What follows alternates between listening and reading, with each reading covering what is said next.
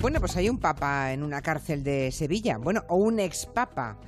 Más bien, en este territorio negro hoy con Luis Rendueles y Manu Marlasca vamos a adentrarnos en la historia oscura, ya va para 50 años que tiene esta iglesia, a ver si lo digo bien, Iglesia Cristiana Palmariana de los Carmelitas de la Santa Faz, ¿no, Luis? Buenas tardes. Hola, sí, sí, así es. Así es. Bueno, vamos a ver cómo nació, cómo creció, casi cómo se reprodujo esa iglesia y cómo se dividió, ¿no? Y hasta de cómo un papa dimitió en su momento y volvió después, años después, encapuchado nada menos que para robar. De todo eso vamos a hacer un, un, resumen hoy. La historia del Palmar de Troya, creo que empezó hace, como decíamos, 50 años. Estamos en la primavera del 68. Una finca, una finca que se llama La Alcaparrosa, de un pueblecito pequeño llamado El Palmar de Troya. Está cerca de Utrera, en la provincia de Sevilla, ¿no? Sí, así fue. Cuatro niñas, cuatro crías de 12, 13 años. Es curioso que en la mayoría de los milagros eh, las primeras que ven algo suelen ser niñas, que es una imagen que se asocia a la inocencia. Sí. Cuatro niñas, cuatro crías están recogiendo flores allí en el campo, en esa finca que has, que has comentado, en la Alcaparrosa. Flores para la Virgen, para la Virgen María, y dicen que ven algo. Primero dijeron que habían visto unos ojos grandes sobre una piedra, luego dijeron que habían visto un rostro, después que era una mujer con un manto blanco. Finalmente la historia se fue derivando hacia que era la Virgen María y se desató la fiebre. Y nadie lo contaba como Jiménez del Oso en un programa de televisión española de hace casi 40 años que se llamaba Más allá. Allí, según cuentan los testigos, comenzó a suceder de todo. El sol bailaba una extraña danza. Aparecían cruces en el cielo. Las nubes tomaban fantásticas formas las que algunos veían el rostro de los santos o de místicos. Como en esta fotografía en la que en su ángulo inferior derecho parece perfilarse el rostro del Padre Pío. Quiero quedar lo más profundo de tu corazón. Bueno, era Jiménez del Oso. Uh -huh. Eso ocurre contándolo en la tele. Uh -huh. Ocurre en el año 1968, hace 50 años, pero es que la leyenda creo que venía de atrás, ¿no? Incluso antes de la guerra civil decían que por aquellos campos de, del pueblo se aparecía la Virgen. A, la zona ya en aquel momento iban enfermos, llegan fieles, curiosos y por supuesto videntes, ¿no? Sí, como decía Jiménez de Oso, se desata una especie de fiebre y a partir del año 68 hay muchos videntes allí. Hay mucha gente que dice que habla con la Virgen, que dice que está trasladando sus mensajes. No es fácil hacerse un hueco, hay mucha competencia, digamos, y eso lo entiende rápido un tipo bastante avispado, un tipo joven entonces, que acude ahí a la zona, a la finca, y que se ganaba la vida entonces como agente de seguros, luego como empleado de Sevillana de Electricidad. Se llama Clemente Domínguez, acude a la finca de la Alcaparrosa con su amigo Manuel Alonso y muy, muy pronto Clemente entra ya en éxtasis, en el año 69. Claro, claro, ya le vio venir rápido. Pero insisto, la competencia era feroz y por decirlo así mal y pronto, solo con tener éxtasis no destacabas en el Palmar de Troya. Claro, y entonces hay que ver ¿Qué se le ocurre a este ex empleado de seguros y de. Sevillana de Electricidad, ¿no? ¿Cómo consigue convertirse nada menos que en líder de todo ese grupo de gente del Palmar de Troya?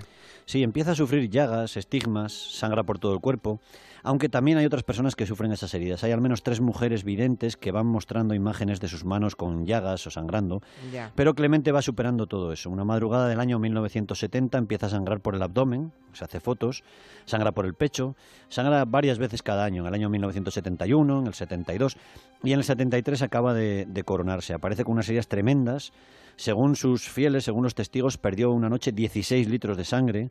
Las heridas son iguales, van contando sus fieles, que las que sufrió Cristo durante la pasión.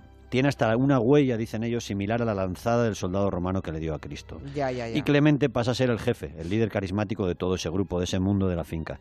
Otras personas insisten en que ellos también ven a la Virgen, aunque lo hacen de una forma más modesta, diríamos hoy menos mediática. ¿no? Por ejemplo, Pepe, escuchemos lo que le contaba Pepe a un reportero de televisión española en el año 1979.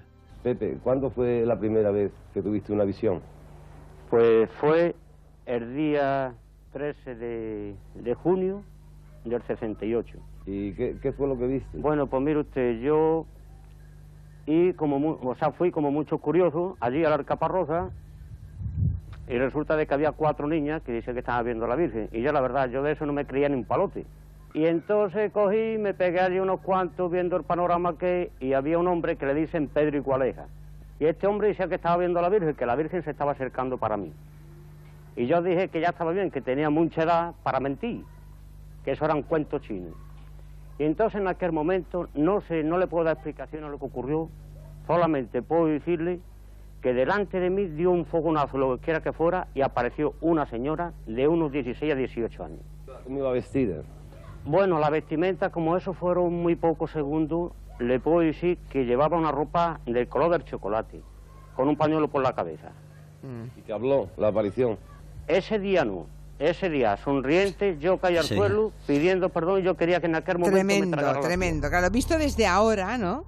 Y de, con la distancia, parece imposible que ese palmar de Troya creciera como creció como iglesia. Nos preguntamos cómo fue posible, Luis. Bueno, Clemente fue bastante hábil ¿eh? y se subió una ola, surfeó una ola que recorría el mundo occidental. En aquellos años 70 había mucha gente en contra de las corrientes renovadoras de la Iglesia Católica. Había gente también en España que quería que la misa se siguiera dando en latín, gente que estaba en contra de que las mujeres fueran en bañador o en bikini a la playa, que no trabajaran fuera de casa. Surgieron movimientos ultras integristas en varios países occidentales. En Francia, el más importante lo protagonizó el cardenal Lefebvre. Y en Vietnam, verdad. muy lejos de aquí, estaba un arzobispo que se llamaba Jo Dinh Tuc, que en el año 76 ordenó sacerdote a Clemente Domínguez y a varios fieles más de, de Troya. Con ese acto, el, el arzobispo vietnamita bendijo la Orden de la Santa Faz y del Palmar de Troya y empezó entonces la época dorada del Palmar. O sea que fue un arzobispo católico el que bendijo esas apariciones y por tanto también el que bendijo a, a Clemente, el ex empleado de seguros, como obispo. Sí, sí, eso dio un empujón gigantesco al Palmar de Troya. ¿eh? Llegaba dinero de todas partes. En España había también muchos ultracatólicos descontentos con lo que te decía de la línea de la Iglesia después de la muerte de Franco, que marcaba el cardenal Tarancón, que era partidario de la democracia. Sí. Y así que en el Palmar empezó a entrar dinero a expuertas, primero de fieles de Sevilla, luego de toda España y luego de todo el mundo. Y además, en el año 76, Clemente sufre un accidente de tráfico que le deja ciego, pierde la visión de los dos ojos. Y aunque suene morboso, eso le dio un aura más misterioso para sus fieles, le dio un aura de mártir que aumentó todavía más su popularidad. Y ya llega la muerte de Pablo VI, cuando el Vaticano ya rompe con, con Clemente, ¿no? En el año 78. Y Clemente entonces, eh, en un arrebato de austeridad, ¿verdad? Y de humildad, se nombra papa a sí mismo. Así fue, y la vida dentro del Palmar era ya un misterio, pero sí llegan hasta allí dinero y joyas que se emplean en levantar una enorme basílica, que se calcula que vale 13 millones de euros, Madre mía. y en crear pasos de Semana Santa de enorme valor y belleza, que son mejores que algunos de las hermandades sevillanas. ¿eh? Clemente y los suyos van comprando también pisos, terrenos en Sevilla y en la provincia, y ya como papa, por supuesto, tiene la prerrogativa de nombrar santos. ¿Y qué santos nombra? Uno de los primeros fue San Francisco Franco, del Ah. que aún había una estatua hace poco en el Palmar de Troya, yo creo que sigue habiéndola. También San Carrero Blanco y también San Escribá de Balaguer, el fundador del Opus Dei, que por cierto lo hizo mucho antes de lo que hiciera el, el Vaticano. O sea, primero fue el Palmar y luego Sí. es el Vaticano lo que le nombra santo. Bueno, ¿y quién controla todo esto? Hablamos ya de los años 80, o sea, ¿qué, qué ocurría dentro de Sí, el- aquellos muros del Palmar? El gobierno entonces del PSOE reconoce como asociación religiosa, así se llama, a la Orden de los Carmelitas de la Santa Faz en el año 1987. Allí vivían entonces 90 personas entre monjas y frailes. También había fieles que llegaban de todo el mundo con sus hijos que iban a estudiar al colegio del pueblo, de la, de la pedanía del Palmar.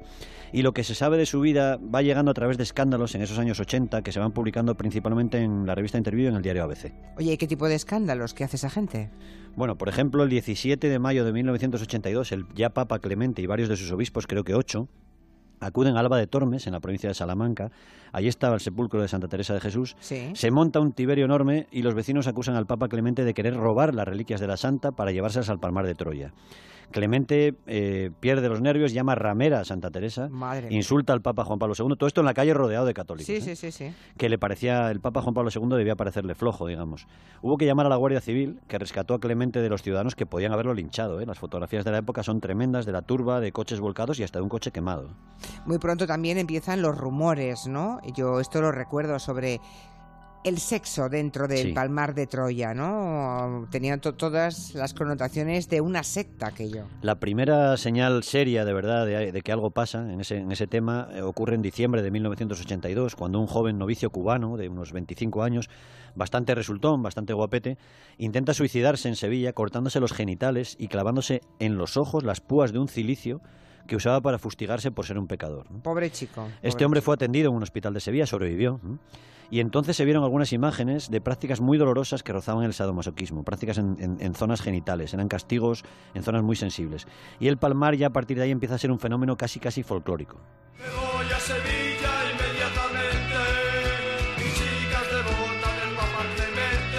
Estos eran los gamberros, con todo el cariño de siniestro total, ¿no? No sé si hoy podrían cantar aquellas canciones salvajes de los años 80, ¿no? Igual no. Esta que hablaba del Papa Clemente, por ejemplo. Em, ¿Por qué nunca se hizo nada contra los desmanes que ya iban trascendiendo que se hacían en el Palmar de Troya? Pues yo creo que nunca fue una prioridad para nadie el Palmar de Troya. ¿no? Ya, Tiempo ya. después se fue sabiendo, lo han ido contando personas que escaparon de allí, que eran frecuentes las relaciones sexuales casi siempre entre los obispos del Palmar y con frailes. Así lo contó el secretario personal, que fue secretario personal del Papa Clemente, también con monjas y también con menores de edad, según esa misma versión. No ha habido nunca una investigación en profundidad del Palmar, solo algunos trabajos periodísticos apuntaban que Clemente, y esto sí era cierto por lo visto, era conocido de joven en algunos ambientes de Sevilla como La Voltio, porque había sido revisor, te contaba antes, de una compañía de electricidad. La Voltio La Voltio eran algunos bares así, digamos, ya, eh, claro. intensos. Ya. En los años 90, el propio Papa Clemente reconoció que él había tenido sexo con sacerdotes y con monjas de su orden. Y luego otro asunto gravísimo es que nadie controló nunca el dinero que entraba en el Palmar de Troya. No, y ahí estaría la clave de casi todo. ¿eh? Sería un buen momento quizás para empezar. La iglesia del Palmar de Troya no paga impu- apenas impuestos. Se levantó en un terreno rústico. Es un terreno no urbanizable. Se levantó casi todo sin licencia de obra, pagando un IBI muy pequeñito, no un IBI urbano, sino rústico. La cédula de, habi- de habitabilidad. Lo que teníamos que hacer cualquiera que quisiéramos vivir, allí no se hizo de esa manera.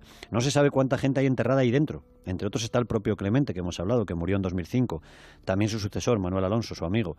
Hasta el Palmar de Troya llegaban cantidades ingentes de dinero que mandaba gente de todo el mundo. Muchos sacerdotes que luego salían contaban que llevaban los fajos de billetes en un coche cruzando la frontera con Francia debajo de la sotana, como una película de Berlanga. Madre mía. Se calcula que en el Palmar se mueven unos 2 millones de euros al año, pero nadie ha puesto orden ahí y son más bien los escándalos que van protagonizando de tiempo en tiempo los que ponen el foco sobre el lugar. ¿no? Y llegamos a 2011, nada, esto está aquí, ¿eh? aquí Sí. al lado, 2011, después de la muerte de Manuel Alonso, o Pedro II era, ¿no? Sí. Se hacía llamar Pedro II, que fue el amigo y el sucesor de Clemente.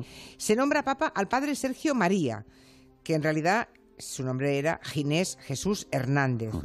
Y él toma el nombre de Gregorio XVIII. A ver, ¿quién es el tal Gregorio XVIII? Bueno, Carlos es el Barrio. hombre que ahora está en la cárcel. Sí, Carlos Barrio y Rey Estatay lo retrataron muy bien en el interview. Ginés Jesús Hernández, o como le llamaban en su pueblo, en la puebla de la Mula Murcia, Ginesín, el de los Rute, fue un chaval joven, seminarista, con 16 años, que fue invitado a irse por los por los sacerdotes porque dijeron que sufría algunos trastornos. Quiso ser eh, cura y no, no pudo.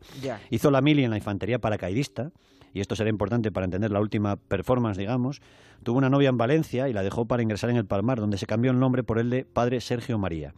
Se llevó al Palmar a sus padres, a los que separó del resto de la familia hasta la muerte. Sus padres siguen enterrados en el Palmar. Allí, bueno, y el papado, porque llegó a papa, se autoproclamó, el papado de este hombre, de Gregorio XVIII, empieza bien. Ginés, que tiene ahora 59 años, llevaba 27 años viviendo en el Palmar cuando fue nombrado papa y tuvo cierta suerte porque poco después llegó una inyección potente de dinero desde Alemania.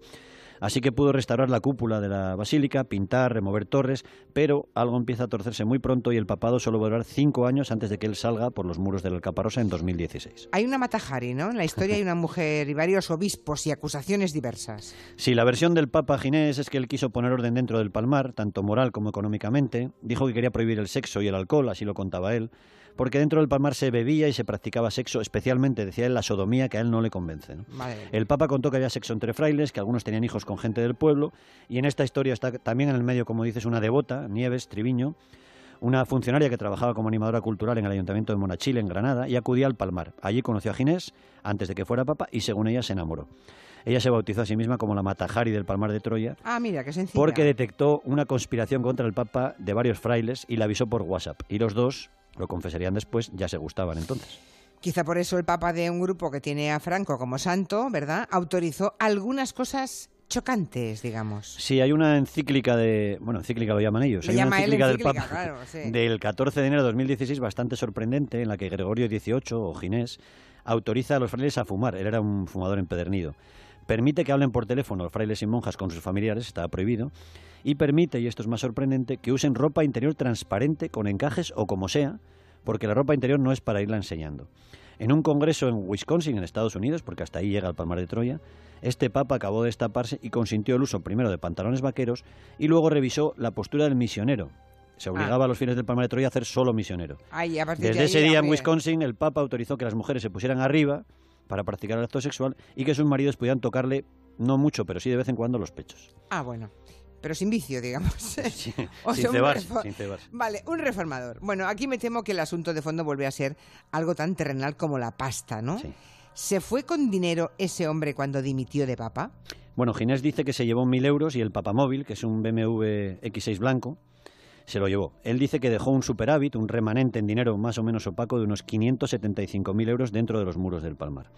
Pero el nuevo papa, el que le sucedió, que gobierna ahora el Palmar de Troya, se llama con el nombre de Pedro III, es un ciudadano suizo, dijo que Ginés es un ladrón, un sucio y un vicioso. Por lo de los pechos, ya te Y digo. también, no lo sé, y también que se llevó joyas y dinero por valor de 2 millones de euros. El nuevo Dos papa millones, madre mía. anunció entonces, 2016, que sobre Ginés iba a caer la ira de Dios. Un mes y medio después de marcharse el Papa Ginés, se produjo un incendio en el Palmar de Troya, en la Basílica. Entonces vivían ahí 72 frailes y monjas. Se quemó el archivo, se quemó la biblioteca y casi se quema también la estatua de Franco. La Guardia Civil dictaminó que eso había sido fortuito. Bueno, ¿y qué ha hecho estos dos años que han pasado de vida civil ese ex papa Ginés? Porque yo recuerdo que le vi en una portada de interview con su novia de entonces, Sí. que ahora ya es su esposa, ¿no? Sí, sí, salió en muchos medios, se casó con Nieves, su pareja. También se apuntó al paro, pidió una pensión contributiva al Estado español porque obviamente no había cotizado ni un día la Seguridad Social en los 32 años que estuvo dentro del Palmar. Y lo penúltimo que habíamos sabido nosotros era que se había afiliado al PP hasta hace unos días. Y aquí se produce el último episodio, que es el que le ha llevado finalmente a la cárcel, tanto a él, al ex papa, como a su mujer, ¿no? Un episodio violento y poca broma, ¿eh? Porque hay alguna puñalada de por medio, ¿no? Sí, sí, ¿no? La, la tarde del domingo 10 de junio, desde el Palmar de Troya, desde dentro de los muros, se llama la Guardia Civil. Hay tres heridos, dos de ellos tienen puñaladas en su cuerpo, están sangrando. La herida más leve es la mujer, Nieves, la esposa del antiguo papa. Él, Ginés, tiene cuatro puñaladas y también tiene puñaladas un sacerdote paraguayo, el padre Silvestre, que los había sorprendido a los dos dentro del Palmar, encapuchados, armados con navaja, con bridas y con herramientas. ¿Y qué pasó allí dentro? Se ¿Qué llevan a los tres al hospital donde se han ido recuperando y ahora dos de ellos, Ginés y su mujer, están en prisión. Y dentro lo que sabemos es que Ginés fue con su mujer al Palmar en coche, esperó a que empezara la misa de cada día a las seis de la tarde, a la que se puede entrar más o menos libremente si vas bien vestido según sus cánones, con colores oscuros y muy tapado. Ginés y su pareja saltaron por la parte baja del muro, junto a los depósitos del agua, y dentro del recinto fueron sorprendidos por un sacerdote paraguayo que trabajaba allí. Ginés llevaba un cuchillo y a partir de ahí no sabemos mucho más. Él y Nieves se negaron a declarar ante la juez, y su defensa imaginamos que será decir que volvía a recuperar cosas suyas. Bueno, pues seguiremos con esta historia. De momento está en la cárcel y hasta Los ahí dos. podemos contar los dos, porque no sabemos nada más. Ahí lo dejamos. Me informan que Carlos Cano le dedicó una canción muy buena, es verdad. La ponemos otro día, el lunes que viene. Luis. Rendueles, gracias. Adiós. Adiós. Las seis, cinco en Canarias, noticias.